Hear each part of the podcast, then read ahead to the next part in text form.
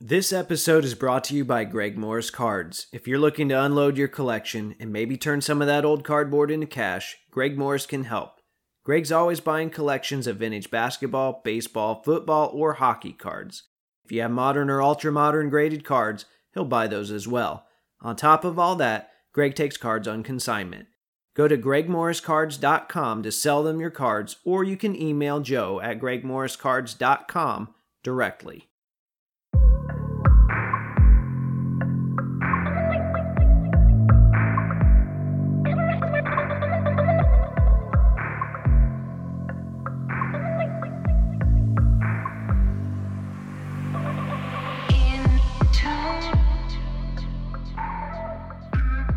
What's up, everyone? This is episode 147 of the Wax Museum podcast, where I talk about all things basketball cards from past to present to future.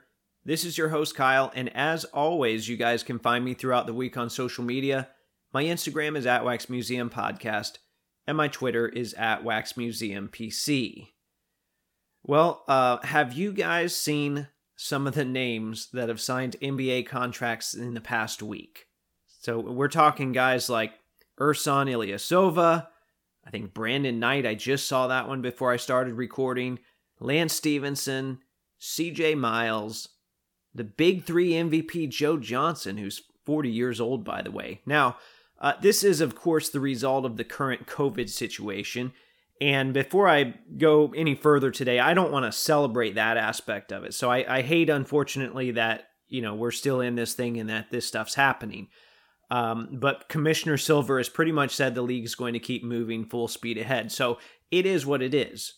And there's no doubt that the quality of play is likely going to suffer tremendously over the next month, probably the rest of the season, although I'm not even sure how this full speed ahead thing's going to work.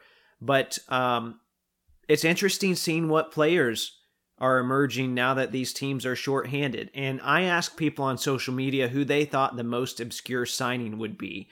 And there were a lot of good responses to that. And some teams are going the veteran route with the guys I mentioned a moment ago. My favorite response came from a collector named Josh who said, COVID out here allowing us to see our NBA 2K9 teams in real life. And then other teams are just signing warm bodies. I mean, the Mavericks literally signed a player named Charlie Brown. I've heard a few teams are even scouting Linus Van Pelt. I'll have to keep you updated on that. Uh, now, I don't have to remind you that this is a card podcast, so you know my mind is always thinking in that way. And all of these moves have me longing for the days of the old school update sets. And you might remember many episodes ago where I pitched a Prism update set. I felt like that would be an easy way for Panini to capitalize on a popular product, and it could give us new cards for guys that haven't had one yet. And I know they do a version of this in Chronicles, but nothing close to what I would like to see. It's usually just a handful of stars that have changed places and a couple rookies that missed the cut the first time around. Um, I definitely don't expect Panini to get these new guys back in sets. I think that's you know super unrealistic. Um, but there are player collectors out there for guys like Joe Johnson and Ersan Ilyasova. So it looked like those guys would never play in the league again. And then here they are. So it's really exciting for those collectors, uh, or collectors of those guys, I should say and I'm happy for them. But the cherry on top, though, would be if, if they ended up in one last set as an active player in the process. Once again, you know, not likely. I know it takes a long time to build and produce a set, but we can always dream, right? All right, I've got a full show for you today that I'm excited to share as usual. Uh, this is around the time I would normally run through a mail day segment. I've moved that to YouTube for the week because I had a decent amount of stuff that came in, including a COMC shipment. So I wanted to give the mail the time it deserves. Check that out on YouTube if it interests you. Uh, it's really like a bonus episode this week because I think if you put all the clips together, it's like 30 minutes worth of stuff. So um, check that out if you'd like. And then here in a few moments in today's main segment, I'm going to share a conversation I had with Zach, aka BDRR Sports Cards, about what the card show scene kind of looks like nationwide. So you'll want to make sure to stay tuned for that.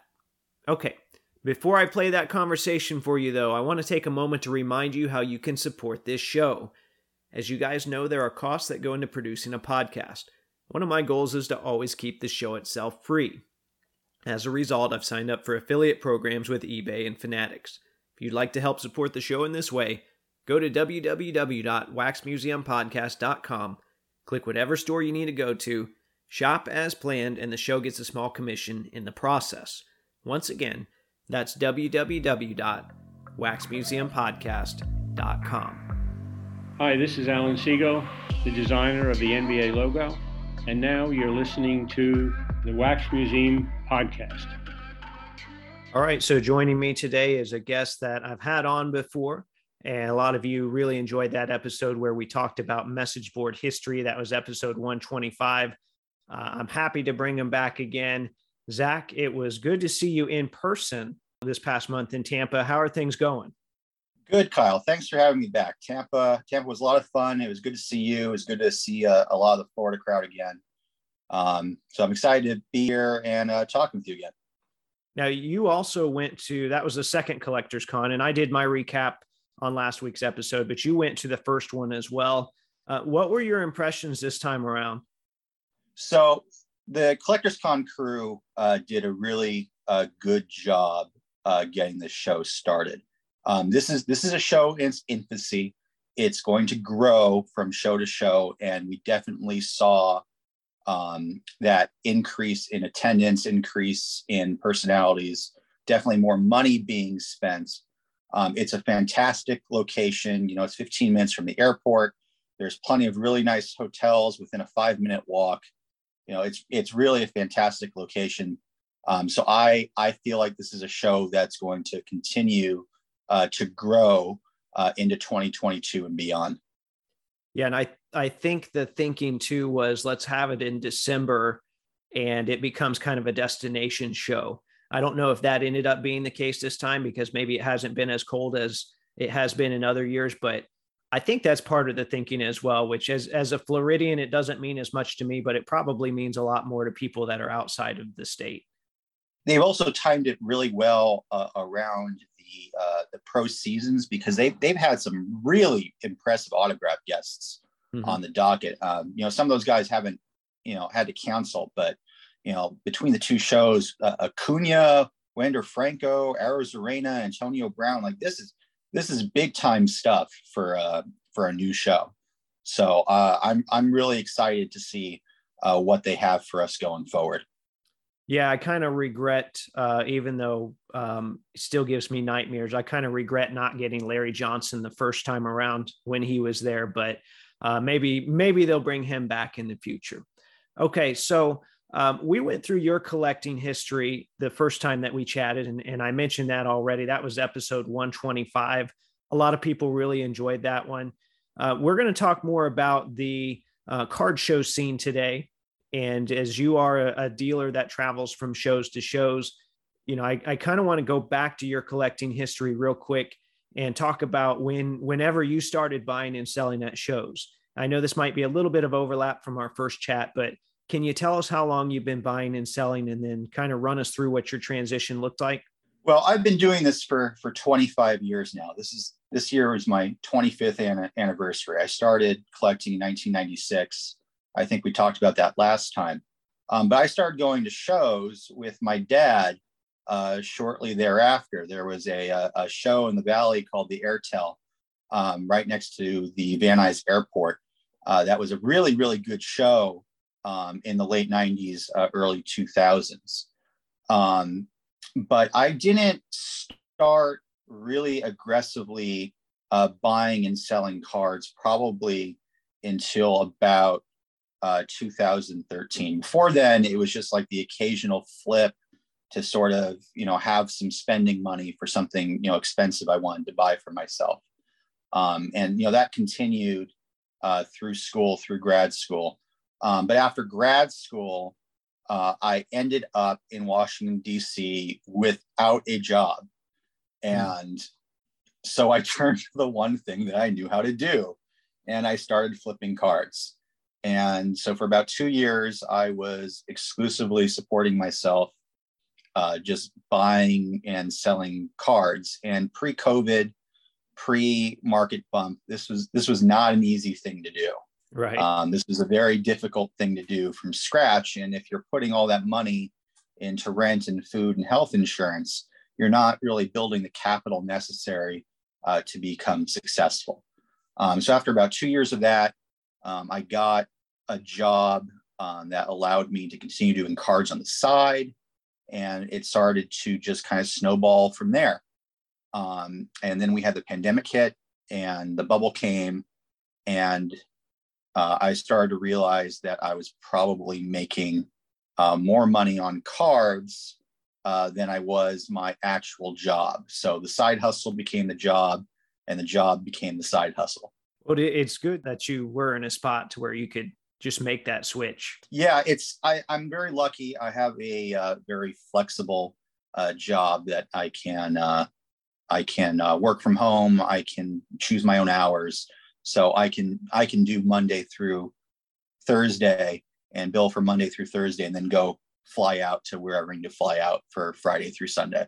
So um, you mentioned the kind of the the flying out and all that, and um, setting up at shows. So uh, now that you've been doing this for a little while, what all goes into preparation for a show? And I'm not just talking about one, you know, that you just hop in the car and drive 30 minutes to. That's kind of my perspective. So I, I can't really weigh in here. But what goes into setting up at a bigger show? So to set up at a bigger show, one of the big regional shows, you need to first decide uh, what your sort of cost in is going to be, because a lot of people uh, don't realize, you know, setting up at a, at a show is is not cheap.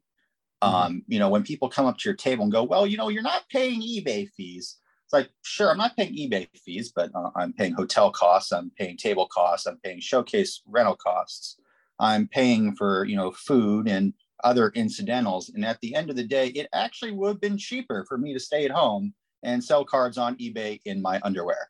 But to a bigger um, audience too. To yeah, and to a bigger audience. Um, so you need to decide what your cost in is is going to be. Um, so you can buy your own showcases and you can drive, and a lot of people do do that. They they do drive eight to twelve hours to go to a show so that they can save money on airfare, save money on those showcase rentals.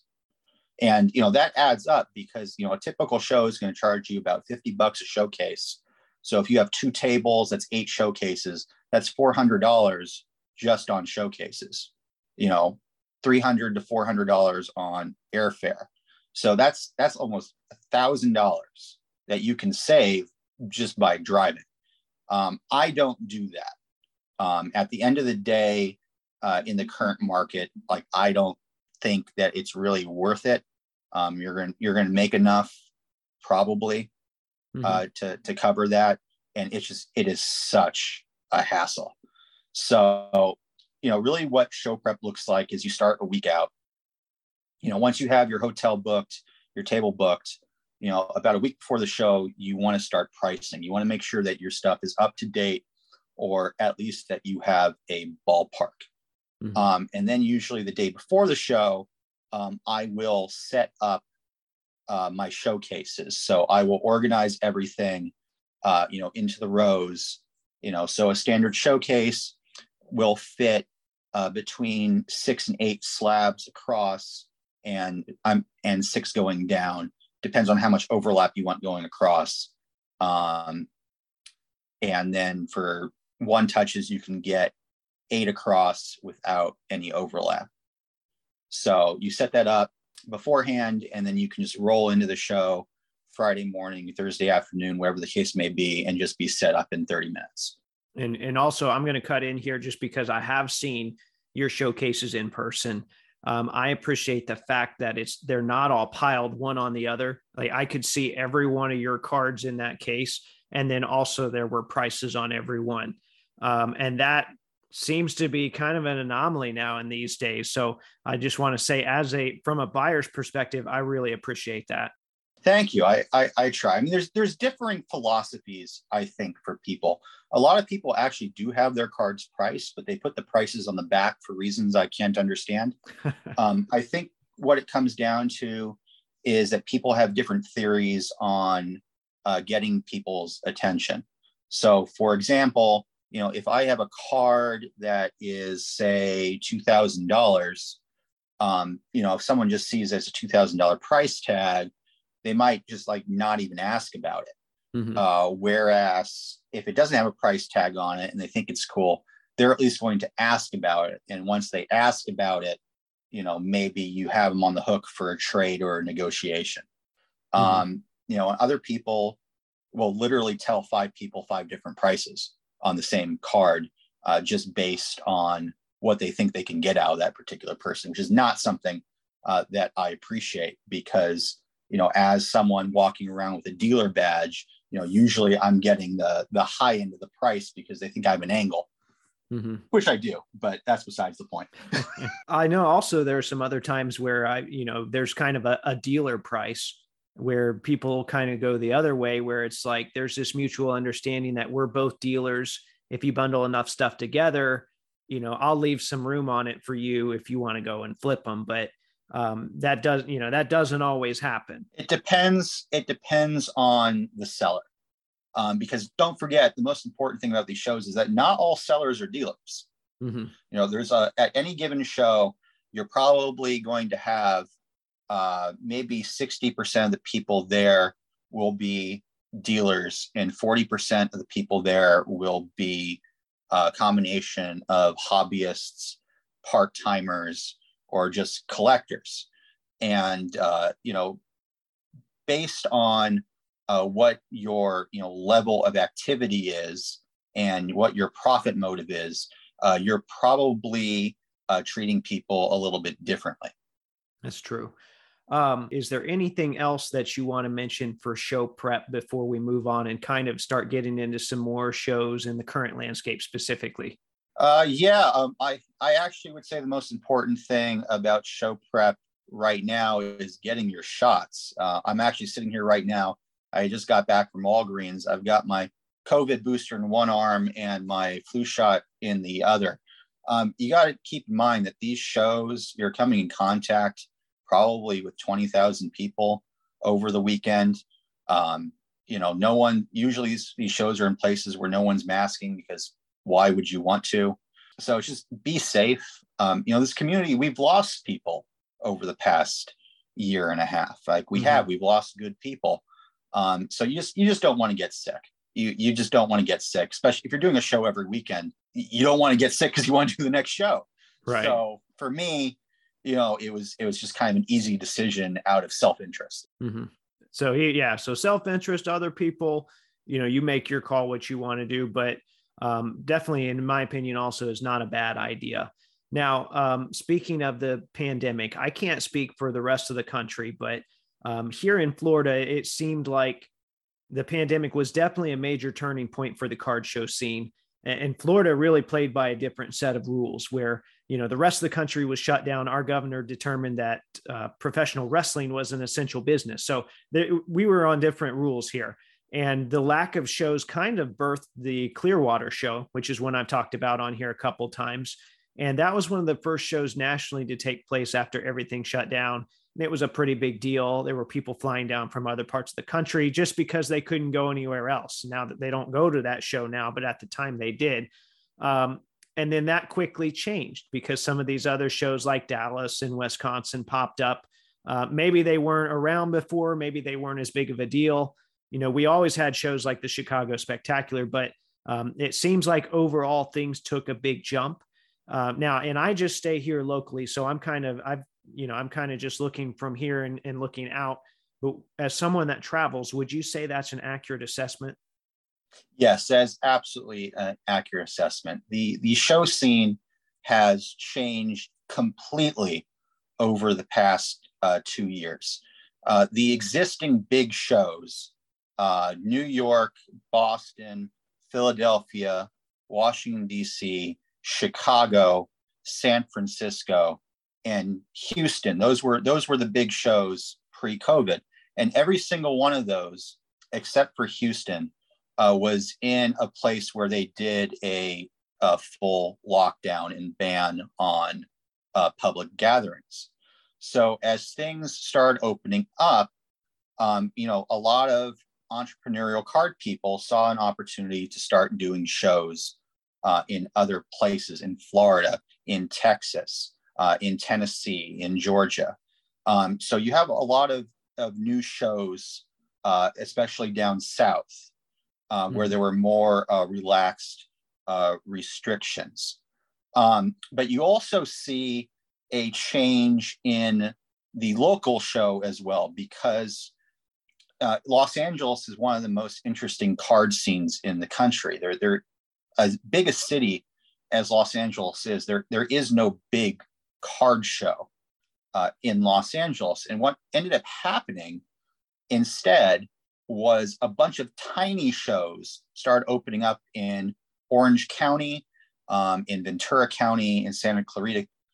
And uh, you could go to like a nice 60 table show almost every single weekend during the pandemic, which was a little bit crazy. Uh, you know, and you add in Burbank cards that obviously, and Los Angeles card scene was just exploding sort of under the radar. And you'd think it'd be the other way around. You would think it'd be the other way around. Yeah. Um, so over time, I guess those shows started competing with one another. And, you know, I, I've noticed if one show had a monster trade night event, then the next regional show, they adopted that as well. And as we've seen with, you know, the manufacturing side of cards, when there's healthy competition, some really good things can come from that. So now that these shows have been around for a little while, and we more or less know what we're probably going to see when we go there or if we go there. Um, there might be some people weighing their options for 2022. Um, I believe you've been to the majority of the big ones as both a buyer and a seller. So you have a pretty good feel for the national card show scene. Um, so if you don't mind, let's go ahead and run through, and I'm going to give you, you know, however much time you need here, and kind of set up my show schedule potentially for 2022. Sure. So in 20, 2021, I probably did about 23 or 24 card shows. So I was probably at a card show on average uh, every other week. And I was probably doing an average of three a month um, post June. Um, so the first thing we need to say is that there are lots of card shows of varying sizes, and you know they can be good at any size and they can be bad at any size you know, right at the top, you have the national, which is a beast of its own. Mm-hmm. But then underneath the national, you have these uh, regional shows um, that are probably best described in terms of tables. Um, they'll usually advertise themselves uh, as being somewhere between 300 and 600 tables. Um, a good way to ballpark the number of unique dealers is just to divide that number by two. Um, you know, there's a lot of dealers who take out four tables. There's a lot of dealers who will have two people at the same table. Um, but the average is probably about uh, two tables uh, per dealer. So a 300 600 table show will have 150 to 300 unique dealers. So then below that, you have what I would call the semi-regional show. Uh, the semi-regional show is probably going to be between 150 and 200 tables, which would make it around 75 to 100 unique dealers. Um, there are a lot of shows like this, so I won't be naming them all. Um, there is a San Francisco show uh, next to the airport. There is a larger San Francisco show that I still think might qualify as a regional. Um, I haven't been to that one. Um, San Francisco used to be uh, the Cow Palace show, which was under the TriStar banner, um, but that one actually shut down I think even before the pandemic was the last one of those. Um, so there is a San, there are one to two San Francisco semi-regional shows. There's a show in Anaheim, California. Um, there's Denver. Uh, there is uh, St. Louis, Missouri, and there's Detroit, Michigan. Are the big ones that I know of. I think San Antonio also uh, has a has a good one. Um, maybe Miami and uh, Raleigh. I think I think that's about it for semi-regional. And then below semi-regional, you're going to sort of have your local hotel show uh, that mm-hmm. might be anywhere from 25 to a 100 tables. And just to cut in here real quick, I get a lot of people ask me, "Hey, how do I find out about shows in my area?" If you go on Google, like I I will just type in Florida sports card shows and there's I think it's Sports Collectors Daily, one or Sports Collectors Digest. One of those sites it'll be one of your first responses or your first results and it you can go through by state. And i'm sure it misses some here and there but i found that ever since i've been going to shows it's been a pretty good guide So that's an interesting point. Um, and funny enough, one of the interesting things that I've seen happen right now is that a lot of the new shows, um, a lot of the promoters are Instagram based and they don't do a lot of old school advertising. So you can only find out about some of these shows via Instagram, which is a problem because you have to know mm-hmm. about them to find out about them. Right. Um, and we're not just talking hotel shows. We're we're talking some of these 300 table shows are hidden on Instagram, and you need to do some research uh, to to find them. Um, right. And you know that also ends up you know playing to the character of the show because that's one of the interesting things is that these shows have distinct character based on how long they've been going on and who is promoting them. Um, and you know, again, a 50 table hotel show can be really, really strong and have really, really high end cards from really important dealers because they may live in the area. You know, the, mm-hmm. the the thing about regional versus local is, you know, the bigger these regional shows are, the more likely that larger dealers from farther away will make the trip to come out. Yeah, that makes sense. So uh, you talked about some of the, you know, we worked our way from the national all the way down to the local hotel shows. Um, let's go back and kind of touch on some of the regional shows. How would you characterize each of the major regional shows then, if you had to? So uh, right now, I think there are 16 uh, regional shows. This is up quite a bit um, from pre-COVID. So I'm going to just try and give you a rundown of uh, these shows and what to expect. Um, I have, in fact, personally been to most of these shows. Uh, there are a couple that I haven't been to, um, so I will uh, give you a reputation. So I'm just going to work uh, north to south, uh, east to west, so it's easier for me. Um, so we're actually going to start up up in Canada. I want to give a shout out to the uh, Toronto Sports Expo. This is a very big show up in Canada and our, our friends north of the border always have the best things to say about it. Uh, my understanding is that it's hockey heavy uh, and modern heavy, which is sort of what you'd expect. But right. uh, one day, I one day I hope to go up there and and uh, meet uh, you know a lot of the the Canadian uh, collectors who I have um, run into over the years. So starting down in the states, um, you have the uh, Boston Rich Altman show um, at Shriners Auditorium. It's in uh, Wilmington, Massachusetts, about 30 minutes north of the city. Um, it's a legacy show. Uh, so it is very heavy on vintage and sort of low to mid end uh, modern. You're not going to see a ton of high end uh, modern cards. Um, it's a baseball heavy show. Uh, then we come down to New York. There are two New York shows White Plains uh, which is in Westchester County, and then uh, Hofstra, which is on Long Island. The White Plains show just moved to a new location. Um, anytime a show moves to a new location, the character is going to change. I have not been to the new one. Um, the next show at the new location, I believe, is January 13th. Uh, so that is coming up, but is counter scheduled against Dallas.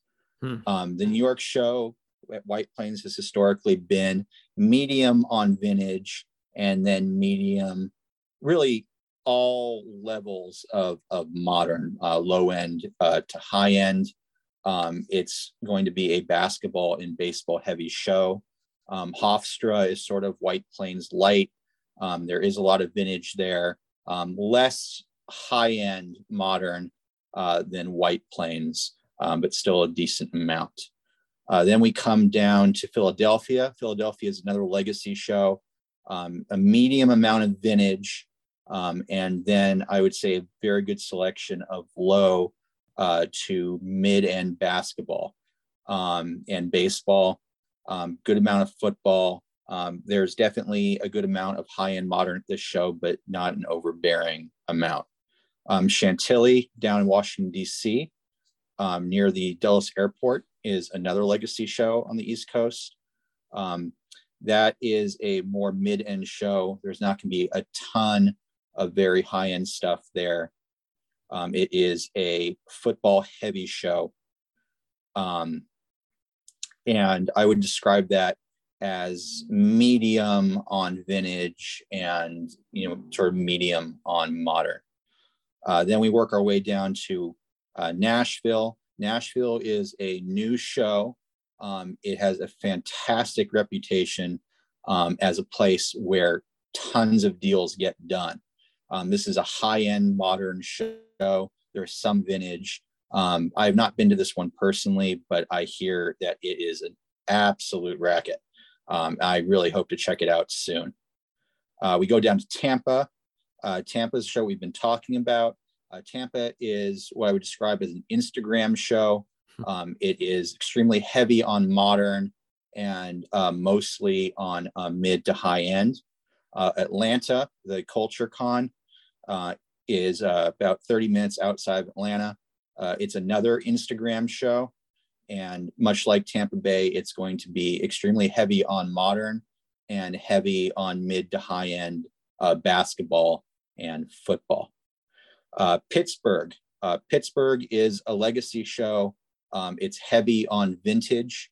Um, and as you'd expect for Pittsburgh, it's then heavy on sort of low to mid end uh, baseball and football. Uh, Chicago uh, is a legacy show. It used to be the end all and be all of the regional shows to a certain extent. It still is. Chicago has everything uh, low to high end, uh, vintage, and modern. Um, I would say that the selection, the Chicago show, is the closest to the national that you're going to get the regional show, um, even if it's no longer uh, the largest uh, regional show. Uh, moving south from there, you have uh, Dallas. Dallas is sort of the new center of the regional show uh, circuit. Uh, right now, they have them every two months, so there's six a year. Um, these other shows only happen between once and three times a year. Um, Dallas is an absolutely fantastic show. Um, as a new show, it's heavy on modern. Um, there is a small vintage presence, and the modern you're going to find is really all four sports uh, basketball, baseball, football. There's going to be hockey there. There's going to be soccer there. Uh, there's going to be uh, F1 there. Um, if you want it, it's going to be in Dallas. this is a fantastic show, fantastic location. Um, I really uh, would advise checking this show out uh, if you can. Um, Houston TriStar um, is another legacy show. That's sort of the that's still a vintage heavy show, and then low to mid end. Um, it's probably a football heavy show. Um, honestly, when I was there, I didn't feel like uh, there was a lot of action going on. Um, Houston TriStar is really known more for their autograph guests uh, than they are for uh, the card portions. And then moving uh, west from there, um, there are now shows in Las Vegas. Um, they're not put on by the same party all year. Uh, I'm going to my second Las Vegas show at the end of uh, January, which is actually being put on by IMG, the uh, the the huge agency. Um, the previous one had been put on by uh, some locals. Um, so the venue always seems to be different, and the promoters always seem to be different. But it's Vegas, so it's never bad. Right. Uh, and then uh, we got Wisconsin Dells. Wisconsin Dells is a, a new show. It's an Instagram show. Um, it's in Wisconsin Dells, which is about 40 minutes north of Madison, an hour and a half uh, northwest of Milwaukee. About three and a half hours from Chicago. Uh, it's not easy to get to. You have to fly in somewhere and then drive. Uh, but this was a really, really nice venue um, with you know really really well run and uh, it's a great great dealer selection if you can make it um, wisconsin dells ends up being sort of a dealer to dealer show where people in the industry end up doing a lot of deals with each other because not a lot of actual retail buyers make the drive out there yeah did it uh, have like a water park attached to it too yeah there's a water park there's you know a whole entertainment center wisconsin dells is like the Anaheim of Wisconsin. There's just it's not quite theme parks, but there's all sorts of entertainment complexes uh, up there, and there's lots of hotels. Uh, it was a very interesting place to go to. Um, I would like to see this show succeed. Uh, if for no other reason than the organizers are absolutely great people. Mm-hmm. Um, but it it's kind of hard to get there. Um, and then uh, San Francisco. San Francisco used to be uh, a TriStar at the Cow Palace. Uh, that show ended even, I think, before COVID. Um, so there's now uh, two shows going on there um, that sort of combined were on the old schedule. One, I believe, is in a place called Fairfield, which is about halfway between San Francisco and Sacramento. Um, that's supposedly an absolutely incredible show. The California crowd uh, just absolutely goes crazy for this show. And then there's a second show that's right next to the San Francisco airport, a little bit smaller. Um, I was there earlier this year. That was a great show. You know, really, anytime there's a big card show in San Francisco, it's it's going to be good. It's just that's a that's a card town. Um, so that I think very quickly uh, was the list. Um, I'll give a quick shout out to some semi regional shows that I know do very well. Uh, there's a show in Raleigh, uh, North Carolina, um, that gets a good amount of traction in San Antonio, Texas, uh, Denver, Colorado, uh, St. Louis, Missouri, and then Anaheim uh, for the LA crowd. Um, so, you know, the really important thing is that, you know, it really doesn't matter how big the show is. It could be good, could be bad. Um, small shows will still draw huge dealers and big cards. You know, it just sort of depends on who lives where and what they got going on that weekend. Um, but there's there's a lot more options now uh, than there used to be. There's there's probably a big show at least once every other week. Uh, so you know you can just pick a weekend and find one that's pretty close to you. What are some of the more unique characteristics about that separate some of the shows from the others? That's a really good question. Um, most of the shows probably uh, pretty similar. I think that the difference in characteristics has to come from mostly who is coming to those shows. So a show like Boston, uh, the Rich Altman show at Shriners, is is a legacy show. It's an older show. So you have a lot of vintage um, you have a lot of you know local dealers who have been doing it for 20 years where you know conversely uh, costa cards and some other uh, people on uh, on instagram they've set up a new show literally at the td garden mm-hmm. like you go down the stadium and the car show's at the stadium is that the and, causeway you know, show big, yeah the causeway show so you know that's that's a show with a lot of high-end modern because you've got the Instagram crowd there. Mm-hmm. Um, so next one of those is I think January 8th. I'm thinking I'm gonna fly up and check it out. I haven't been there yet. Um, so that's an exciting new thing to for me. Um, but in terms of sort of like what's going on, trade nights have definitely been something that's sort of like has to be adopted now. Mm-hmm. Um, they're usually sponsored. Um, so whatnot or alt or one of the sort of you know new disruptive platforms will usually uh, sponsor and host the trade night. I think in terms of, of innovation, though, uh, I think I think Tampa has to be uh, has to be mentioned here, uh, just because the, they're trying to make it unique. Mm-hmm. At least, you know, the boat the boat was okay yeah so really... let, us back up a little bit. That was part of the first collectors con. I think wasn't it called trade cruise? It was called the trade cruise. And it was it was 150 people did you go? Were you on, on the boat. cruise? I was on the boat. Okay all right so tell us about the boat. Well it, it's funny because it didn't have it didn't have uh, what was intended to be because first of all it ended up raining so, you know, the intent was everyone's to be on the top of the boat, trading cards, sailing through the bay. So it was raining, so we were all stuck inside. Um, but I, I, think the biggest mistake ended up being that um, it had a really nice catered meal and open bar.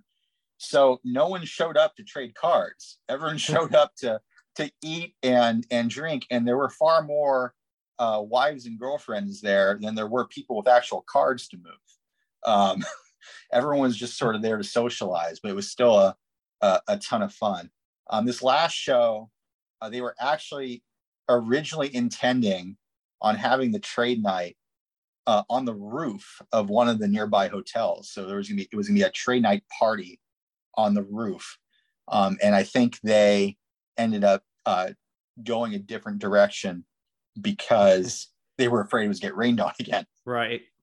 And all the uh, all the whatnot breakers had already taken their shirts off, so they didn't want to get cold outside. I guess, right? That was an interesting trade night. Uh, it was definitely Florida man definitely made an appearance. Several Florida men were there. Yes. Now you, I will say though, I saw your Instagram. You ended up and and you you must have walked to tables that I didn't go to, and I and I did talk about that on my recap. I just I literally just stayed in my chair. Uh, I was tired, and um, you walked around, and I looked on your Instagram and said I didn't see any of those cards there. You said absolutely you have to go to trade night. Um, so tell me a little bit about your trade night experience. So trade night, for those of you who haven't been, is just a card show after the card show like you you think that it's just sort of people like talking to each other oh yeah i've got this you've got that oh yeah. No um, people show up as early as possible and they find a table and they put down their briefcase they open the briefcase and they take their cards out of the briefcase and they put it down on the table. It's the same way a card show works and dealers will do it but also you know regular collectors will do it and then you either sit and you wait for people to walk up to you or you walk around and go find people with stuff. And it just it's just another card show right. after the card show. Um, but it is it is more uh, jovial. It is more relaxed. Um, you definitely get to see stuff you didn't at the show. It's great if you're a dealer because you can connect with other dealers who maybe didn't see your cards because they were sitting at their table or you were sitting at your table. Um, collectors are definitely uh, more interested in showing you what they have with them. Um, you know, because you know when you're walking around with a briefcase and you're doing the whole thing well do i want to ask this guy if if he wants to buy from me or not? You know you're doing that whole thing is like trying to trying to feel the guy out right. before you let him see what you have. Um so you know at trade night it's just like oh yeah you know thumb through see what you got. But i mean really that's that's what it is. Um it's a card show after the card show all right. Well, looks like um, that was successful for you. I enjoyed it. I didn't end up coming away with much um, this particular trade night. The one at the National I did. So um, I, I, think it's, you know, I have to modify my approach a little bit depending on where I'm at. Well, Zach, as usual, I enjoyed chatting with you and it was good talking all things card shows. Hopefully, the listeners today got something that they can take away from this. I, I know I did. As usual, I want to give you the chance to promote anything that uh, you're looking for, give your social media handles if you want to give those, or even talk about just cards that you're looking for. Thank you so much for coming on. These next few moments here are yours. Uh, well, thank you again for having me on. It's always a pleasure to talk with you. Um, you know, I'll just shout out my Instagram account. It's BDRR underscore sports cards, just the letters BDRR underscore sports cards. Um, I have started to post probably three to four cards a day um, either to show off what I'm collecting right now or things to to move. The account starting to to grow uh, pretty fast, um, which is nice. Um, but more than that, I just want to thank everyone who comes to the card shows. Like you know, card shows can happen because of all of you who continue to enjoy them. It keeps the hobby, um, you know, personal. It keeps the community a real community being able to go to these shows and put faces to usernames and form like actual friendships and relationships that go past you know instagram or or facebook messenger. Um, you know the, the best part of all these shows is meeting people that i have known for 15 years and just never met in person. And you know people will come up to my table and go i recognize this. Right you must be Zach. And I'll just go, who the hell are you? and they'll be like, oh, I'm so and so. I'm like, ah, what's up, man? Um, this this is something that happens at least at least once every other show. Um, so it's it's really a lot of fun. Um, I I really think that it's still the best thing in the hobby.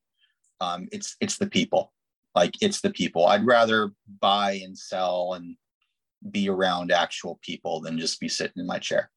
Yeah, because you mentioned earlier you could make more just being on eBay in your underwear, but that that led me to believe there's got to be a reason why he does this. And there you have it right there. So that's a good note to end on. Thanks, Zach. I'm sure we'll be making more deals in the future. Uh, enjoyed having you on, and I will talk to you soon. All right. See you next time. All right. Well, there you have it. I want to thank Zach once again for coming on the show. Make sure to give him a follow and reach out to him if you enjoyed today's conversation. Maybe there was something we talked about today that resonated with you, or maybe you know about an up and coming show that we failed to mention. Let me know on social media. You can find me on Instagram under the handle at Wax Museum Podcast or on Twitter under at Wax Museum PC. If you enjoyed this episode, I encourage you to support the show by doing all of your eBay purchasing through the link on my site, which is www.waxmuseumpodcast.com. There's a big eBay logo. Click that, and it should give me a small percentage of whatever you purchase in the 24 hours that follow. Once again, that's www.waxmuseumpodcast.com. In the meantime, if you like the content I'm providing, please subscribe, rate, and review on iTunes, Spotify, or Google Podcast. Hit up the Podbean site for a link to the merch store. Tag Taco Bell and let them know they can pay me in burritos. And until next time, this is the Wax Museum Podcast.